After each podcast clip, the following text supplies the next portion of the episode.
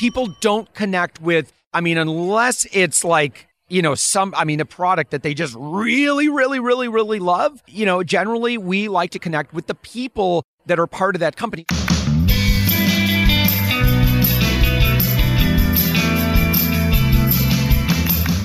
Welcome to Star of the Day. I'm your host, Jared Easley. Today, again, Josh Elledge. Uh, you could say he's from Up My Influence. You could say he's from Savings Angel. You could say he's from all over the internet. All of all these things would be true. Josh, it's great to see you, and it's great to sit down again. You're Yeah. no stranger to the show, of course. No, So welcome Jared, back. You and I, man, we go way back, the early days. The early days, yes. You know, pro- this is pre-podcast Right, movement. that's true. And Lou Mongello, Yes. mutual friend, invited me to a meetup at downtown Disney. You drove up. which is now Disney Springs. Disney so, so Springs. that tells Yeah, you how long ago we're talking right, about. Right, Yeah, right, yeah. I also call the Willis Right. Tower the Sears Tower when I'm in Chicago. I'm so. always going to call it the Sears Tower, and that, yeah, anybody that wants to argue that should probably unsubscribe. But uh, no, don't do that. Actually, okay. But yeah, no, I, we did. We met in Orlando at Yeah. that, and and I need. I don't think either of us at that particular moment realized uh, not only would our friendship last up to this point, Yeah. but you know the opportunities that would Oh, open it's up huge. from those types of connections. It was huge. I just Yeah. started a podcast, didn't really know what I was doing, just kind of faking my way through it. And so that was, I think I, would, I was podcasting maybe about four months. Lou found out about it. We met at a green room at a TV station. He said, Come to this meetup. Sounds great. And then you said, Well, you need to come to Podcast Movement. Yes. And and at the time, that was, uh, you know, our business went from, I mean, we were doing really, really good, like seven figure a year kind of territory. And then it kind of crashed. So Savings Angel, our other company, really exploded with extreme couponing. And so that was a major trend. That's just absolutely blew up our business. But then as fast as it skyrocketed, it kind of came down pretty hard what, as well. What was the catalyst for it? You know, doing so well, and then all of a sudden there was a you know change in the market. Yeah. So, uh, so we were positioned. So we launched Savings Angel actually when the economy was pretty good, and then the economy tanked, Yeah. and then we started doing better.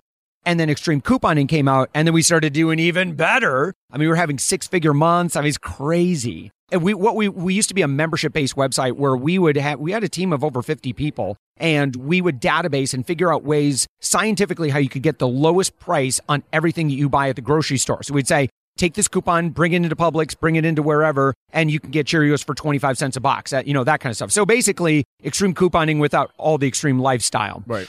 Yeah, so that's that was kind of the meteoric rise. And then but what happened is you know, and this happens in business is there's just product life cycles. And you know, people there's going to be some things that come out, people are going to stop buying it. And so I think as entrepreneurs, you know, some things can absolutely stand the test of time and it's really critical that when you build a business, so I spend a lot of time in the kind of the Tony Robbins space and uh, so at his at Business Mastery, you know, he talks about building your business for winter because, you know, so whatever you're doing right now, it might not be a hip thing to do three years from now, five years from now. Like things change. You know, that's, Yeah. that's the one constant in business, especially if you're in the tech space, you know, podcasting, you know, technology is going to change. Trends are going to come. And as a, as a business owner, as an entrepreneur, we have to think about everything that could possibly happen in a negative way and plan for it. So, yeah, back then, I didn't really plan for that, but I heard about this great thing called podcasting. I'm like, well,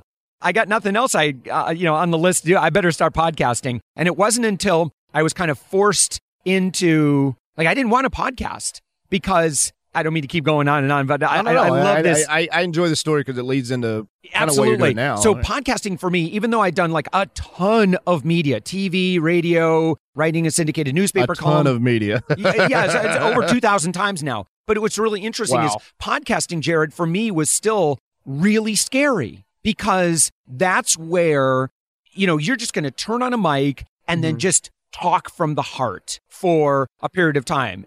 And it felt it was a new level of vulnerability. Like generally in media, it's kind of a controlled environment. You're going to do like a three minute segment. You know exactly what they're going to ask. You know exactly what the answers are. Boom, boom, boom, done. You're out of there. But podcasting, it's more long form. Right. And so, you know, being able to improv and just be authentic and find your voice and, you know, it's something that doesn't happen right away. And I was so scared with that first episode. And if you go back and listen to my my first episode, oh, you can hear the fear I, in my voice. And I can't even go back and listen to my no, oh my gosh, no, so no, no, no, yeah.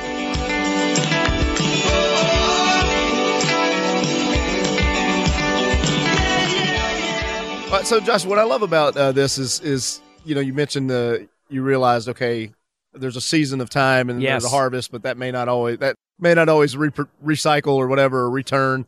So you at some point realized, okay, I can continue to do Savings Angel to a degree. It might not be on the level that it was, Uh-huh. but there's also an opportunity to help others get into the media space, like you've had the opportunity. You mentioned Yeah. two thousand times. I mean, a lot of people are like scratching their head. How in the world does anybody even do that? Mhm. So here we are, several years later, with Up My Influence. Sure. Let's. What? How did that get started? Well- Why? And and now let's talk about where we are Yeah. it's- So I, I have a fundamental belief that anytime that you achieve any amount of success or you gain some insight, when you get Right. good at something, I believe that we're here on the earth to serve other people. Yeah. And so when we have new discoveries, it's imperative that we inspire other people, that we teach other people, that we give to other people. So I did a lot of pro bono consulting on exactly like how I get in the media, you know, how I did all of that stuff. And I was doing pro bono consulting in the startup community in Orlando, where where I live. And I started giving lots of advice, doing workshops,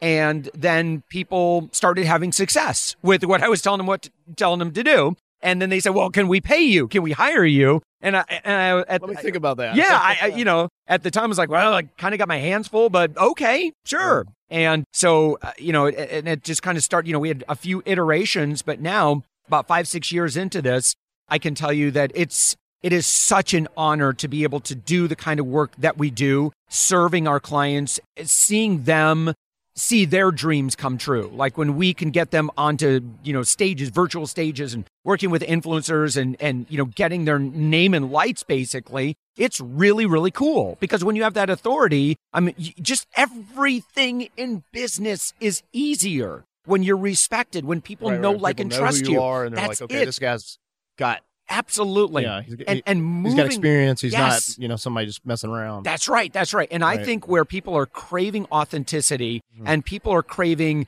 you know, they want to see an expert that has, have you really done the deal? Are you, eh, you know, and that authority, by the way, comes from three places. It comes from, do you have any kind of success? Like, have you, Right. because, I you know, what you don't want to do is like, well, I'm not, I haven't done it, but uh, you can pay me and I'll do it for you kind of stuff. Like, I, I think that people are, consumers are demanding more experts based on have you actually done the deal? And number two, in terms of where authority comes from, your social proof, which I think is really big. I think we judge a company based on what kind of engagement, what kind of audience they have, and and that's very easy to find out. Right. And then number three would be your associations. And so when people find out that you know that, that you do the work you do with podcast movement and podcast movement so success, fabulously successful, instantly someone's perception of you goes way up. You know because they they know of that association, which is with- humbling. yeah. uh, because I think you're the same way. But for me, that's that's not necessarily who I am. I'm not trying necessarily to be.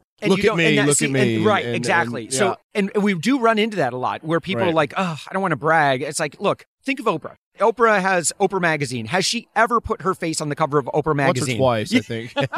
maybe every And uh, maybe see- every edition of that magazine. I'm not convinced that Oprah does it for herself. And I don't, I'm not convinced that she does it for her ego. Now this but is an interesting thought. I haven't thought about that. Tell me why. she's doing it because people connect with people. People don't connect with, I mean, unless it's like, you know, some, I mean, a product that they just really, really, really, really love. You know, generally we like to connect with the people that are part of that company. So what that means, and we see this a lot. So a brand will come to us and I'll go to their website and I'm like, well, is this company run by a bunch of robots? Because I don't see any faces. I don't see any names. I don't see any, hey, how are you doing?